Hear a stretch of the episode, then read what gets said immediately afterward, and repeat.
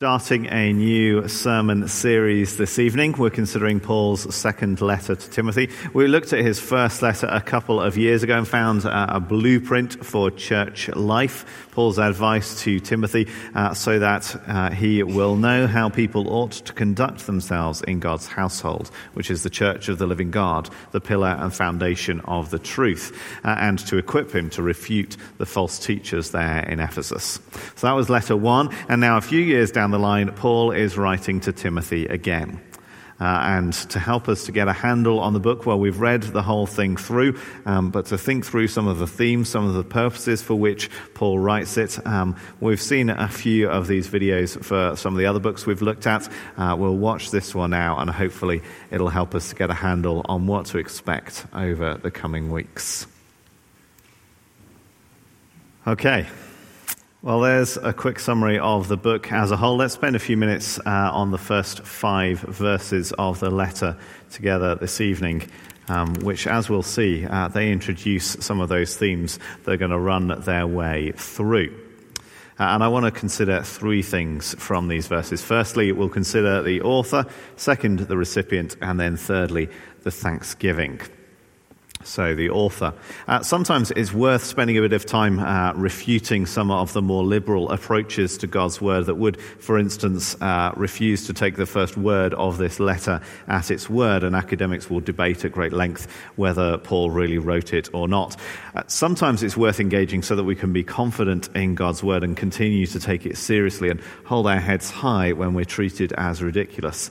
Sometimes it's worthwhile, but tonight I'm just not interested.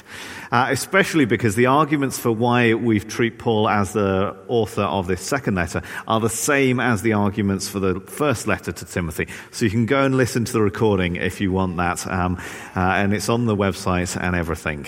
So we're taking that as read. But I do want to discuss the author in two respects. Firstly, we're going to consider Paul's situation as he writes. It's widely agreed, as you saw in the video there, it's widely agreed that of Paul's letters that are preserved for us in our Bibles, this is the one that he wrote last. This is Paul at the end of his life, and Paul is concerned about succession planning. Most of you know I'm an Apple fan, and because I'm a geek, I pay some attention to the company as a whole, not just to the gadget that I'm going to buy next. And many of you will maybe remember Steve Jobs, CEO from 1997 to 2011, and he died just a few months after he resigned as CEO, cancer, if I remember rightly. And at the time, there was considerable angst amongst the press as to how the company was going to survive without Steve Jobs at the helm.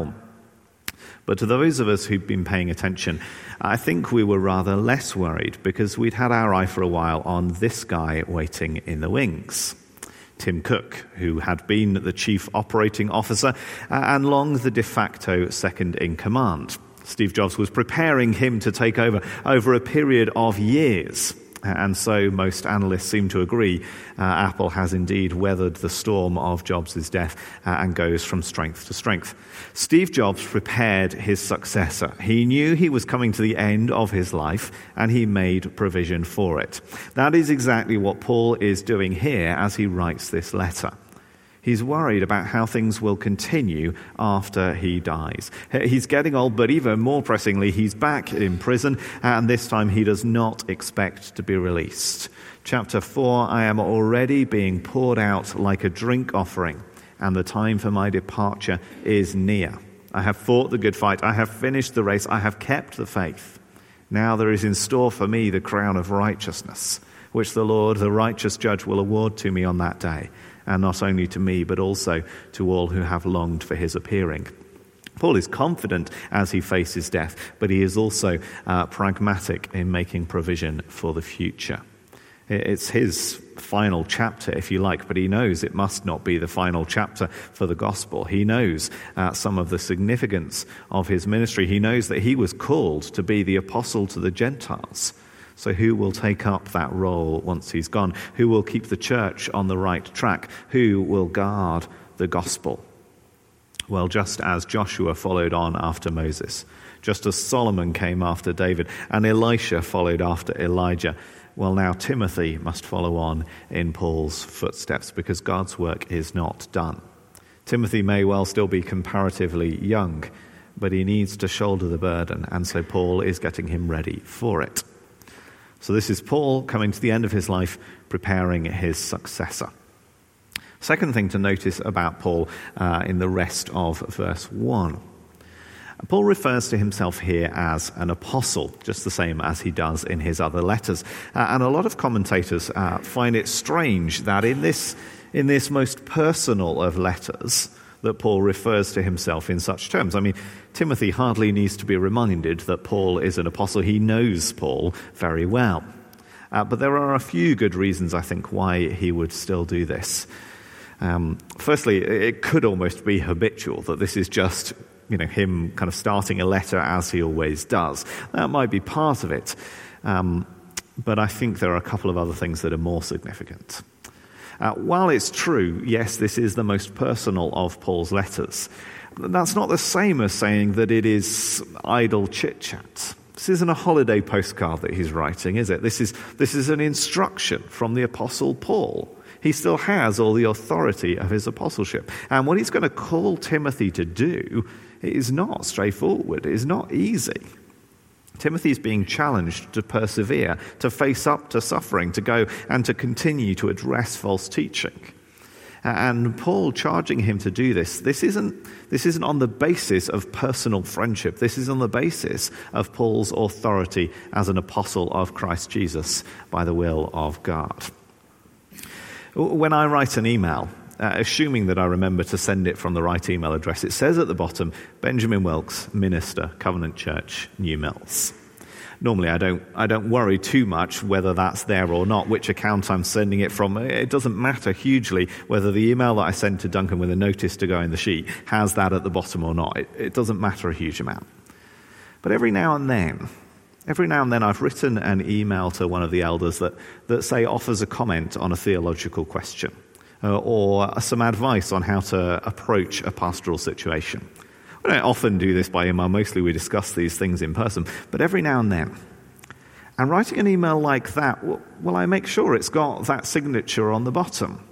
And when I write an email with a recommendation for the Presbytery Strategy Committee and so on, I make sure that is there. Some emails are that little bit more official, even if they do also still say, I hope the family are all keeping well, and don't forget we're expecting you for lunch on Sunday.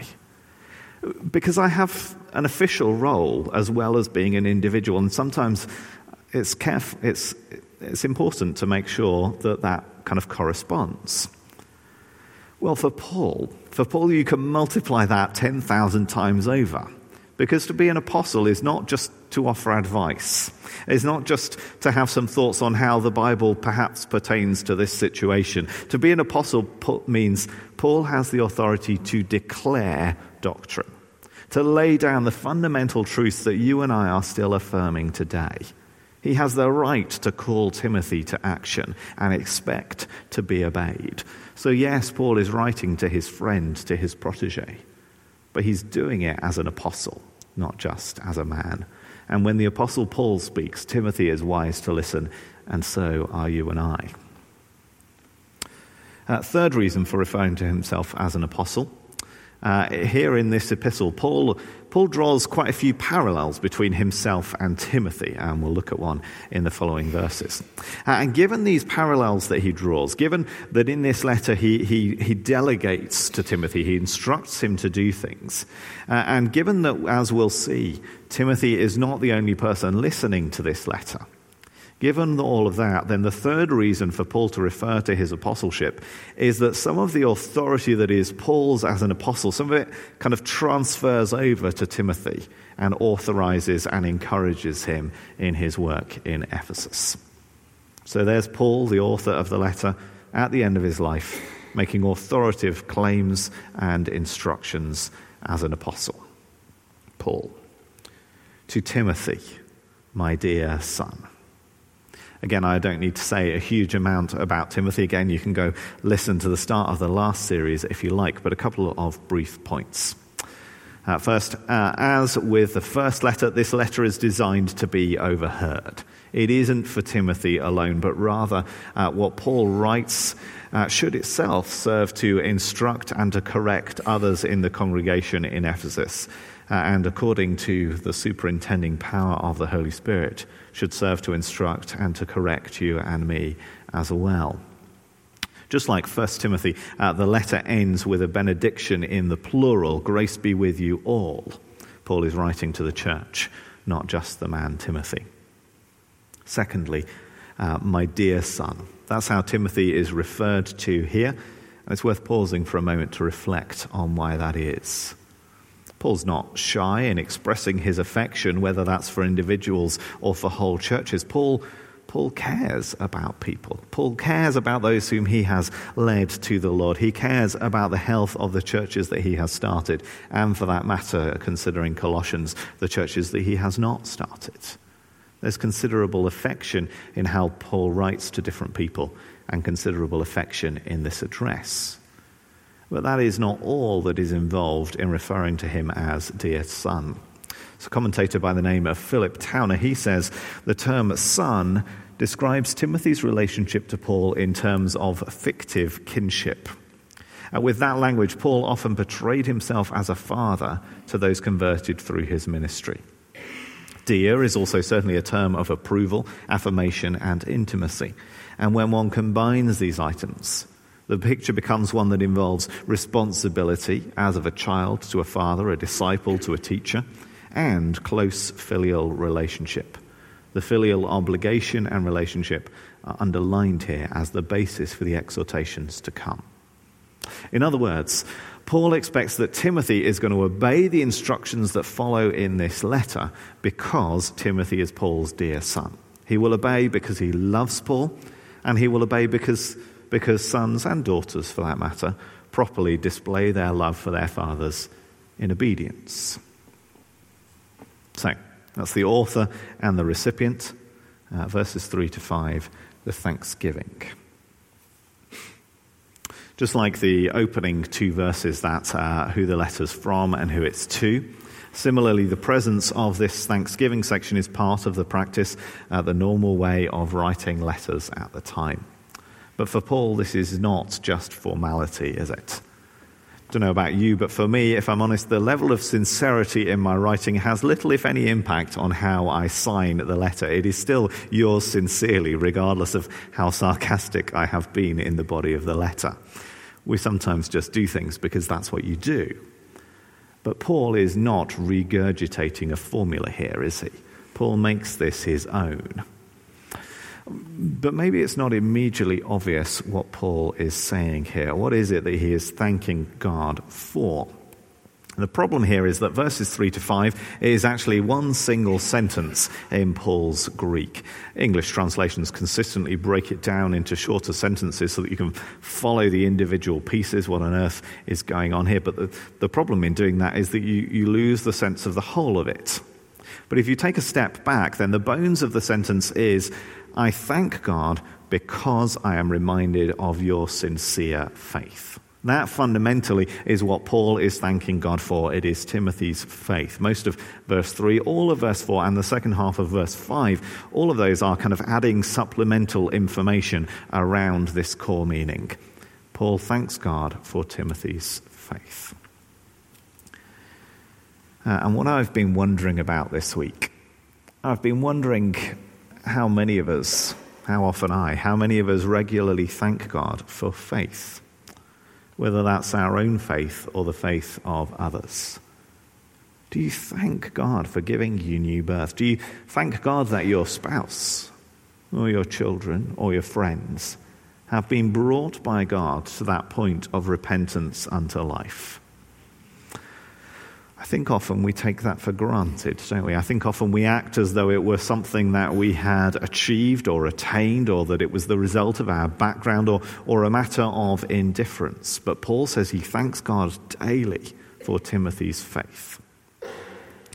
And folks, if we have If we have any empathy for our friends here in this congregation who cannot pray thanking God for the faith of those whom they hold dear, if we are sympathetic to them in that pain, then our sympathy there involves, amongst other things, gratitude to God for the faith of our own loved ones, treating it as a precious gift, not as a right or as a matter of indifference. Paul thanks God for Timothy's faith. Secondly, here in this thanksgiving, Paul offers the first of many parallels in this letter between his own life and Timothy's. Paul notes that he himself serves God with a clear conscience, just as his ancestors did. Paul hasn't abandoned his former faith, but rather he's affirming continuity with the true faith of his Jewish ancestors. In other words, he's saying he hasn't left the Old Testament and hasn't turned to worship and serve another God, but rather that in recognizing Jesus as the promised Messiah, as the one to whom the Old Testament was pointing, that he has indeed continued to serve the God of Abraham. And for Paul, well, Timothy similarly should continue in one and the same faith. Having been instructed in the Jewish scriptures by his grandmother and his mother since his infancy, he should continue in that same faith. Paul follows in the footsteps of the patriarchs of old. Timothy ought to follow in the path of his own ancestors, of his mother and grandmother.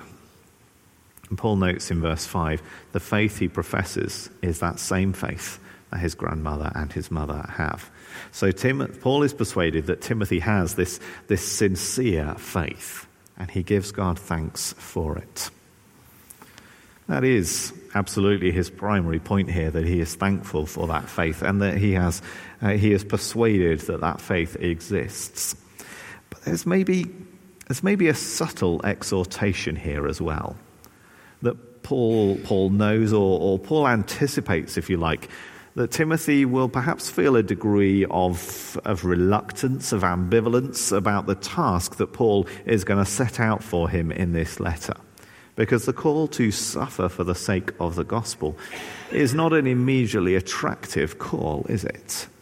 And so maybe here there's just that slight hint that Timothy probably ought to prove that his faith does indeed live on in him. Finally, on these verses, verse 4, Paul remembers Timothy's tears at their parting. Paul desires that they might be together again in order that he may find joy. Here, as so often, the content of the opening thanksgiving that Paul writes, as so often, it prefigures the content of the letter as a whole. And the fundamental purpose of this letter is to ask Timothy to come and see him before he dies. But the point that we note here is this. Friends, it is good to have friends. It is good to be close to people. It's a good thing that being parted from one another results in sadness. The Christian life is not meant to be lived alone. That is not God's intention. That has never been God's intention. The purpose of this letter fundamentally is to ask Timothy to come and see him before he dies because he wants to be with him. We're supposed to carry one another's burdens, to point one another to Jesus, to teach one another, to encourage one another. For me, one of the biggest encouragements of my first few months here in New Mills, one of the biggest encouragements was when Ian Hamilton came for the day. And it was so encouraging to me to see his love and his care and his concern for so many of you who he remembers from so long ago. And it's not just him, is it? So often when I'm booking people to come and preach here, people who've been before are eager to return because they delight to renew their acquaintances with you. Folks, that should be an encouragement to you that this is a congregation that people enjoy coming to, that people are encouraged by being with you. Should be encouraged by that, especially those of you who've played a role in afternoon hospitality for visiting preachers and so on, but more broadly too, as we live our lives together, as we spend time with one another, as we encourage those who have come to bring God's word, Folks, we are encouraging them as they are encouraging us. And that is, to me, very reassuring that we are indeed building those friendships that ought to be part of our normal Christian lives. See, the affection between Paul and Timothy, it moved Paul to write to his dear son. It moved him to long that they be reunited. My prayer is that it will be likewise for us, that our fellowship in the Lord will move us to that kind of depth of affection for one another. Let's pray.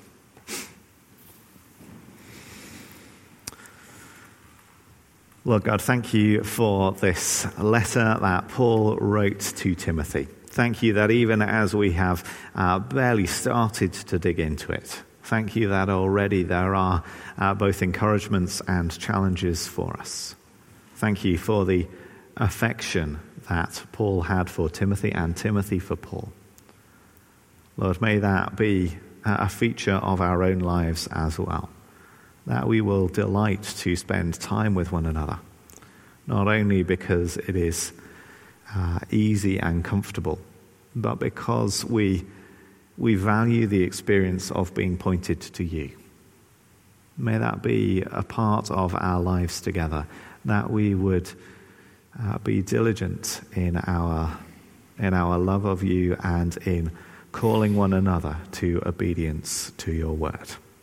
Thank you for the blessing to us of this letter written all those years ago. Enliven us through it, we ask. Call us to faithfulness. In Jesus' name, amen.